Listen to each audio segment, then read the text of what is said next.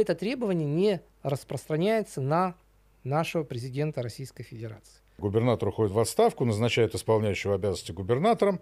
Но в Германии есть президент, и о нем уже мало кто знает. Мэр является единовластным властителем бюджета городского и так далее. Полицейские подбросили запрещенное вещество. Рискует попасть за решетку. Приговорили к двум с половиной годам колонии. Сроки за посты в соцсетях уже давно не редкость для России. Два года заключения за 2000 рублей. Вынесли приговор первому фигуранту так называемого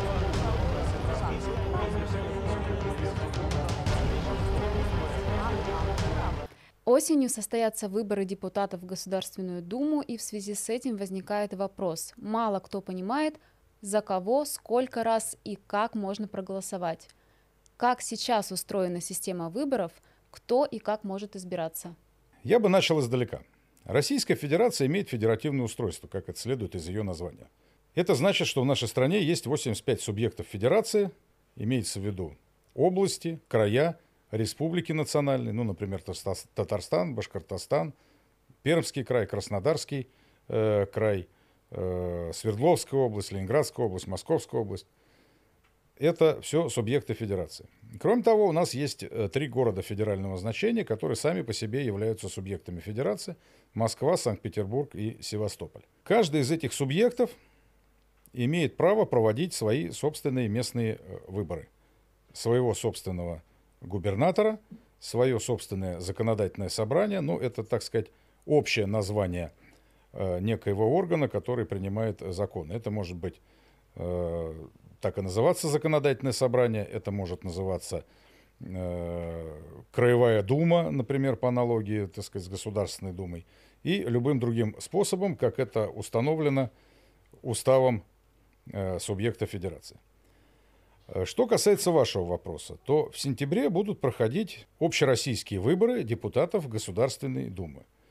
Государственная Дума – это э, нижняя палата парламента нашей Российской Федерации, которая состоит из двух палат. Государственная Дума и Совет Федерации.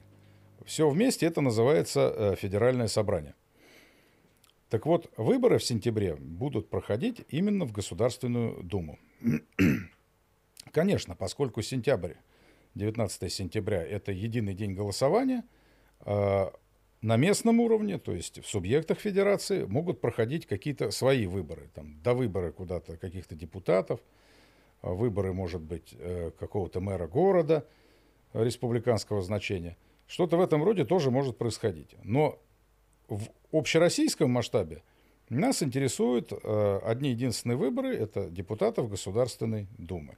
Что касается вообще видов выборов, которые есть в Российской Федерации, то их можно разделить на три уровня по горизонтали, да, федеральные, региональные и местные выборы, муниципальные, так называемые. А, что касается федерального уровня, то это выборы президента, выборы в Государственную Думу, есть выборы в Совет Федерации. А, что касается регионального уровня, это выборы губернаторов – выборы в законодательные собрания регионов, ну и муниципальные выборы – это выборы э, в представительные органы власти конкретного муниципалитета и выборы там мэров городов. Вот, по сути говоря, это те виды выборов, которые э, ну, вообще представляют у нас собой вот избирательную всю эту систему. Для многих все-таки непонятно разграничение субъектов Российской Федерации. Что есть муниципальные, что есть федеральные, что есть окружные. А, поподробнее можно как-то разграничить понятия и дать определение каждому из них? Ну вот что касается выборов, начнем с муниципальных да, выборов. А, муниципальные выборы проходят либо в городе, либо в районе. И а, в таком случае выбирают мэра? Э, нет, мы говорим о депутатах, которые избираются вот в представительный орган, например, скажем, в районную думу, либо в городскую думу. И что касается выборов мэра, это тоже муниципальный уровень. То есть выборов, выборы мэра района, города. Но здесь э, не нужно путать вот то, о чем сказал Андрей. Есть у нас города федерального значения, вот этих три города, Москва, Санкт-Петербург и Севастополь – вот там э, мэр города – это э, глава субъекта Российской Федерации. То есть он приравнен к губернатору. Поэтому эти выборы не являются муниципальными. Например, когда избирают мэра Севастополя, это не муниципальные выборы. Ну, это больше исключение, чем правило. Да, это исключение. Что касается региональных выборов, то здесь а, на уровне области, края, то есть вот у нас 85 субъектов в Российской Федерации. Вот на уровне субъекта, когда проводятся выборы, тоже избирают либо депутатов, либо губернатора. То есть это выборы региональные.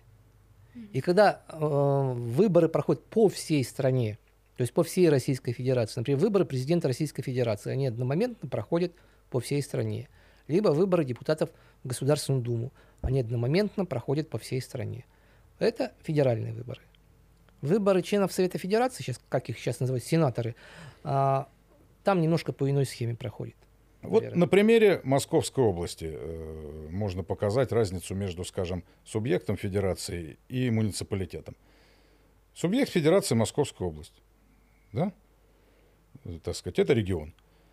А Волоколамский район, который находится внутри э, Московской области, это муниципалитет. Поэтому, соответственно, выборы депутатов э, законодательного какого-то органа Волоколамского района – это муниципальные выборы. Выборы депутатов Московской областной думы – это региональные выборы. Ну, а выборы, соответственно, депутатов Госдумы – это федеральные выборы. Вот примерно такая градация. Что за единый день выборов вообще? Мы кого в этот день выбираем? Президента, губернатора, мэра? Здесь э, федеральным законом определен единый день голосования. Э, это не 19 сентября, это просто в этом году 19 сентября. По закону это третье воскресенье сентября. Для чего это сделано? Это сделано относительно недавно. А, Потому что в Российской Федерации проходит очень много выборов, вот те, которые я уже перечислял. И чтобы не э, тратить бюджет, да, не тратить силы на организацию многочисленных выборов, вот как раз был принят федеральный закон, чтобы все выборы, которые необходимо проводить, будь то муниципальные, региональные, федеральные, а, проходили бы вот в единый день голосования. Это экономней, это удобнее для населения. В этот день проводятся действительно выборы вот всех этих э, уровней, до выборы, если это необходимо. Либо вот сейчас, например, э, посмотрите, часто бывает, губернатор какой-то уходит по собственной, либо не по собственной воле, и назначают исполняющим обязанности губернатора. Изначально президент назначает. И он а, действует в статусе исполняющего обязанности губернатора вот как раз до этого единого дня голосования. А в единый день голосования назначаются выборы губернатора. И он в этот единый день голосования за него там голосует, и он становится губернатором. То есть скажем так. одновременно в этот день могут проходить выборы и губернатора какой-то определенной области, и также депутатов Государственную. Да, но здесь еще э, ряд моментов связан непосредственно с положениями устава того или иного субъекта федерации, либо э, устава вот, муниципального образования. А, они могут кое-какие нюансы э, поменять, потому что это общее правило. Но могут быть определенные исключения. То есть в исключительных случаях может проводиться голосование и не в день единого голосования. Но это требование не распространяется на нашего президента Российской Федерации. То есть президента Российской Федерации за президента голосуют не в день э, вот, всеобщий для голосования, а по иному там графику, скажем. Ну, это просто объясняется, потому что президент э, имеет право находиться у власти 6 лет. И когда этот срок истекает, его место должен занять другой президент. То есть не может быть, что вот срок э, президентства истек в мае, и дальше э, бывший уже президент исполняет обязанности президента до, допустим, сентября. Такое невозможно. Поэтому э, выборы президента проводятся с тем, скажем так, прицелом, чтобы вот после окончания срока президентства одного президента его место тут же занял другой э, новый избранный президент. Вот только в этом дело. Ну, с губернаторами у нас сейчас тоже не совсем так, да. А, их тянут до этого дня всеобщего голосования с тем, чтобы сформировалось законодательное собрание региона.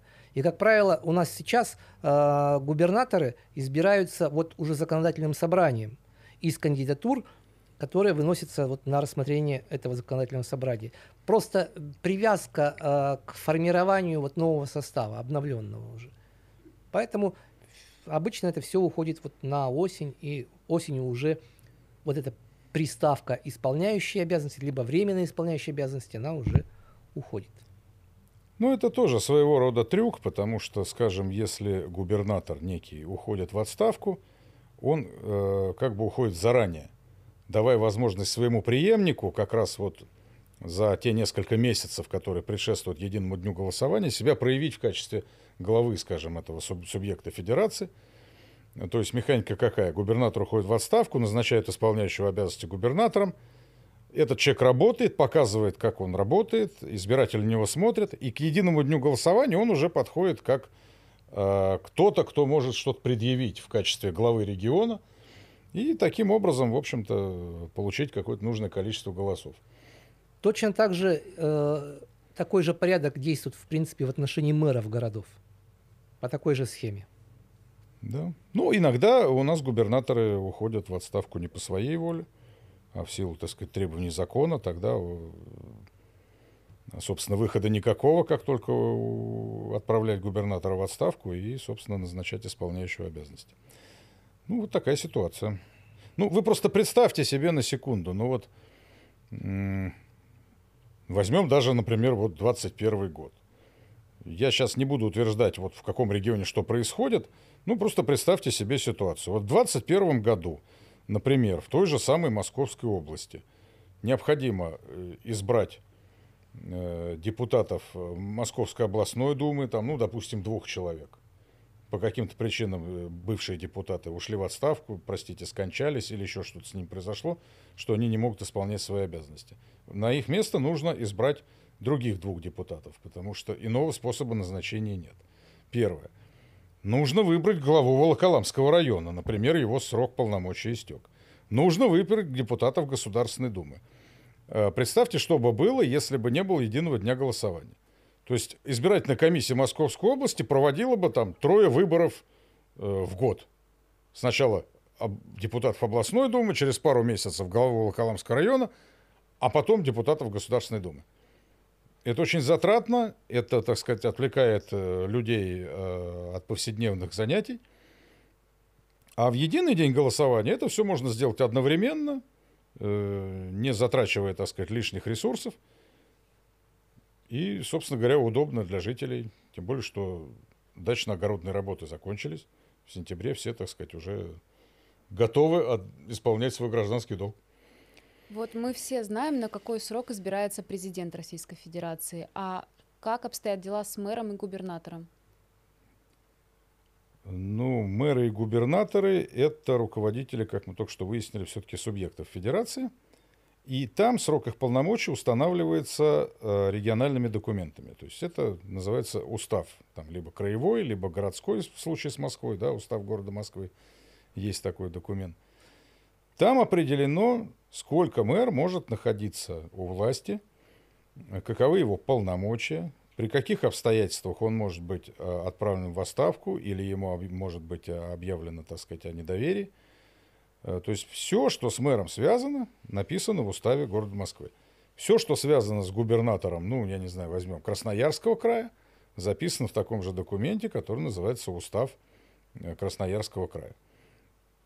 Поэтому срок полномочий определяется, в общем-то, внутренними документами субъектов э, федерации. Ну, как правило, это 4 года.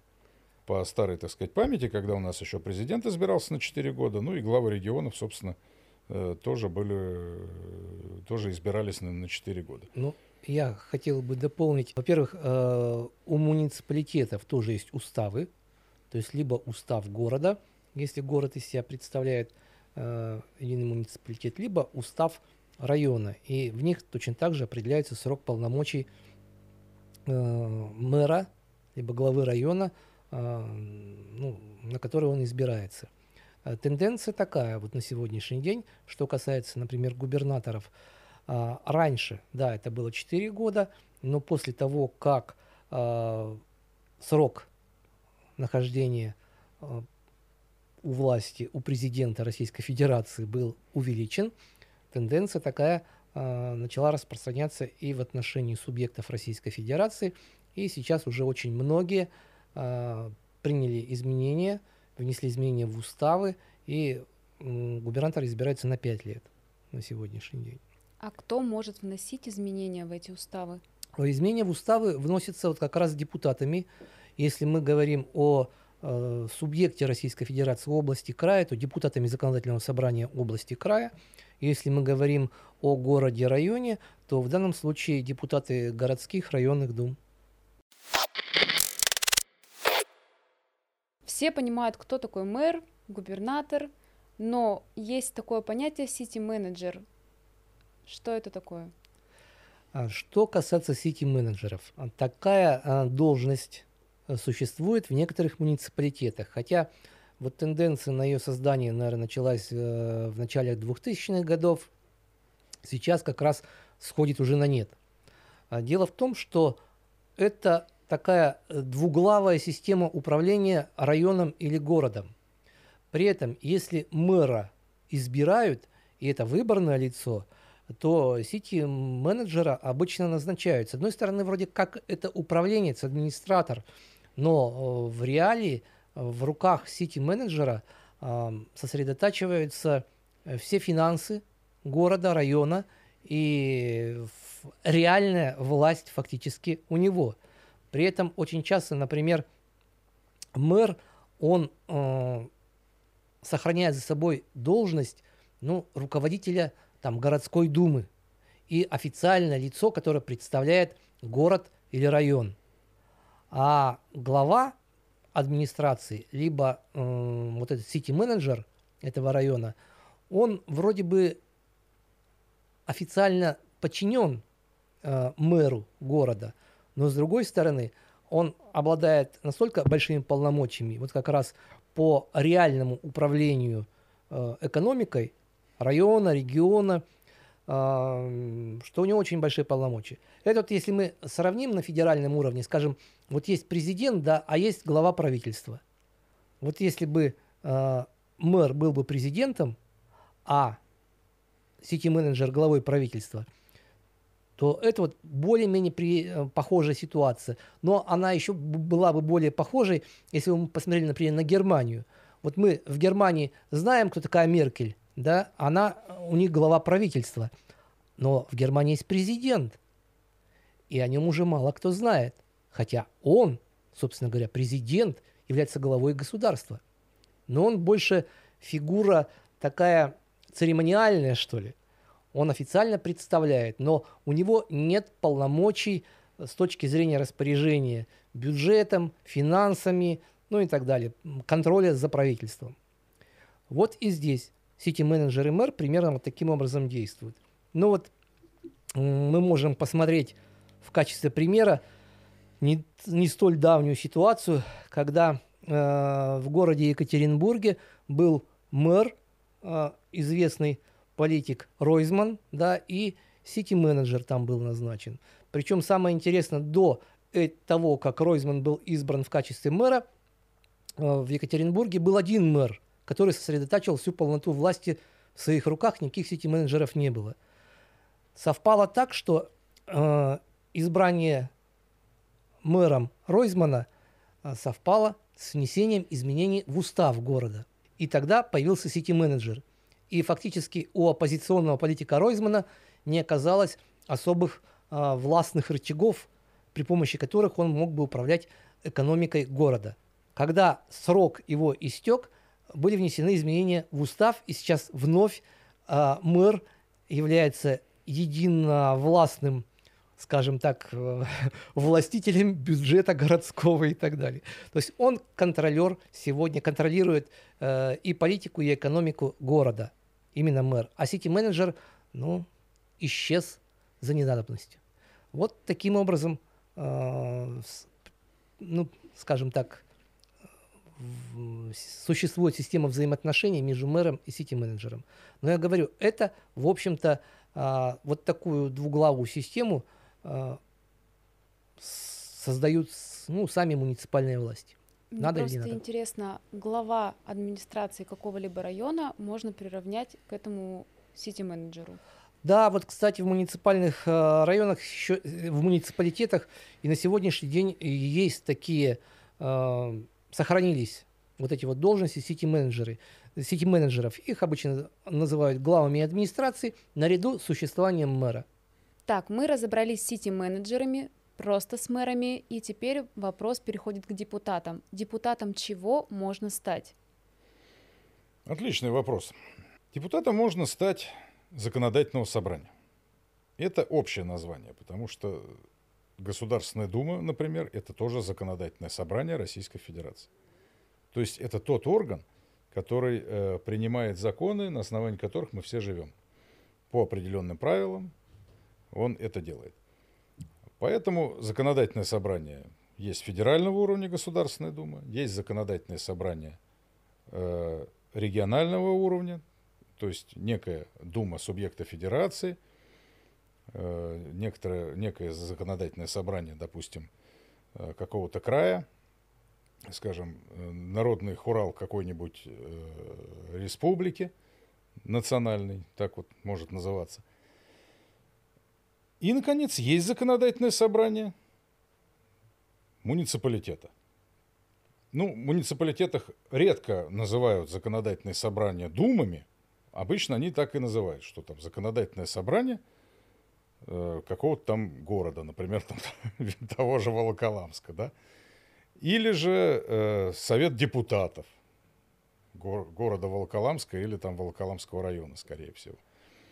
Вот э, таким примерно образом. Поэтому, когда мы говорим о законодательном собрании, мы имеем в виду некий орган, который состоит из какого-то количества депутатов и принимает законы, на основании которых живет, э, соответственно, либо Российская Федерация, либо субъект Российской Федерации, либо муниципальное образование. Но я хотел бы для понимания добавить, что вообще вся власть э, делится на три ветви. Это законодательная, исполнительная и судебная. Так вот, а, как раз когда мы говорим о депутатах, это а, депутаты представляют собой законодательную ветвь власти, то есть основная их задача а, принимать законы, либо какие-то решения. Вот если мы говорим о муниципальных каких-то муниципальных думах, там городских думах, э, решения, содержащие правила, нормы права для э, исполнения на данной территории. То есть это их основная задача – создавать законы. С депутатами более-менее мы разобрались. Теперь резюмируем. Кого все-таки выбирают эти же депутаты, а кого выбирает народ? Ну, что касается прямых выборов народом, здесь у нас избирается президент Российской Федерации путем прямых выборов. У нас э, избираются депутаты э, народом. Да, мы ходим на голосование, и вот как раз осенью будут выборы в Госдуму, когда мы пойдем сами голосовать, то есть народ пойдет голосовать. Э, избираются депутаты э, всех уровней народом. Что касается должностных лиц, что касается губернаторов, там тоже есть выборы, но на сегодняшний день они проходят следующим образом.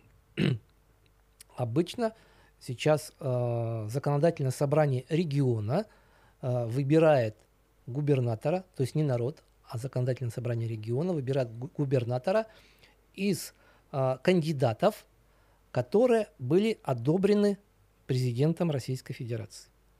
Поэтому даже если есть кто-то, э, потенциальный кандидат, либо кто-то желает самовыдвинуться на должность губернатора, он должен пройти определенный фильтр через администрацию президента, и только получив одобрение, он попадет в список кандидатов вот, э, в губернаторы.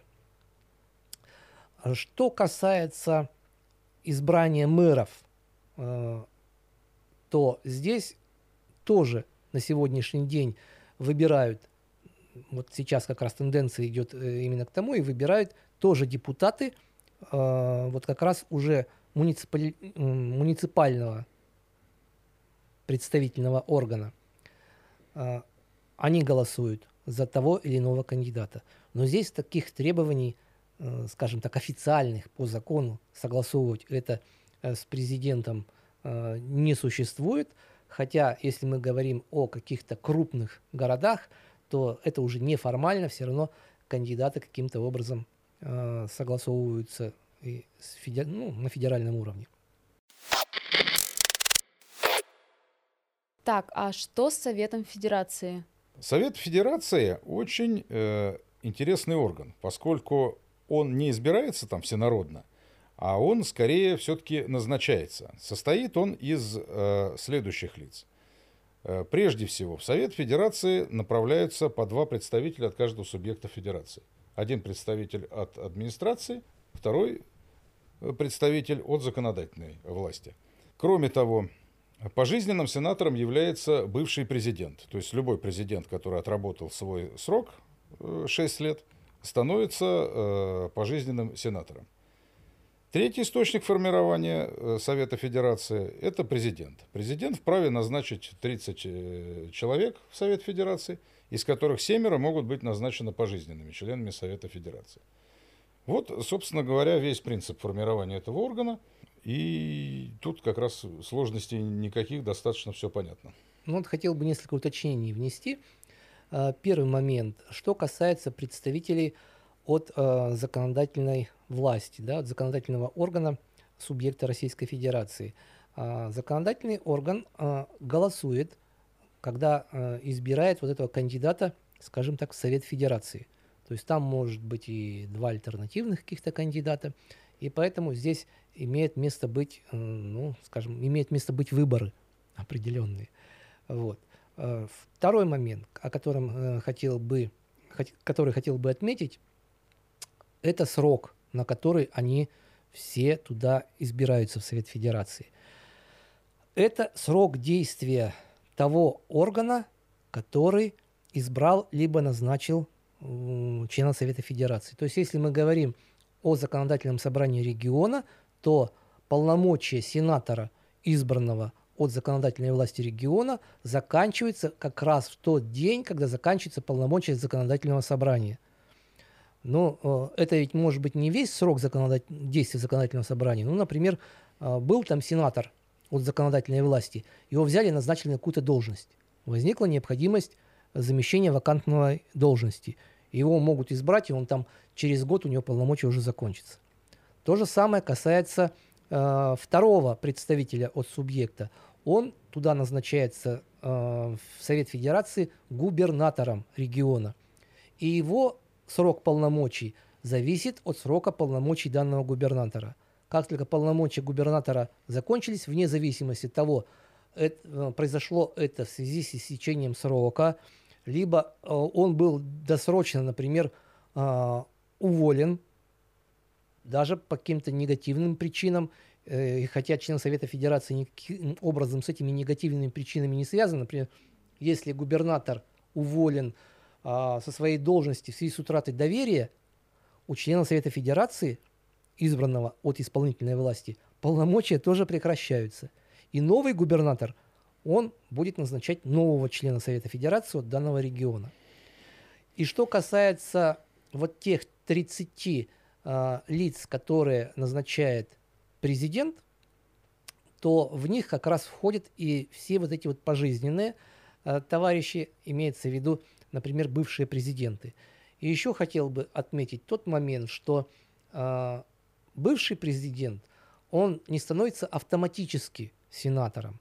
Должно быть его согласие на эту должность. Ну вот, например, сейчас у нас э, бывший президент Российской Федерации Медведев Дмитрий Анатольевич не является сенатором, хотя вроде закон в силу вступил.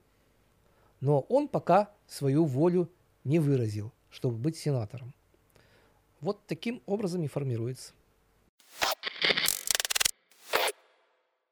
Михаил, вот вы упомянули праймерис. А что это такое? Праймерис – это своего рода неофициальные выборы, которые проводит партия а, внутри себя – причем праймерис э, проводится с целью определить ну, кандидатов, которые наиболее известны, ну, на которых можно собрать голоса избирателей.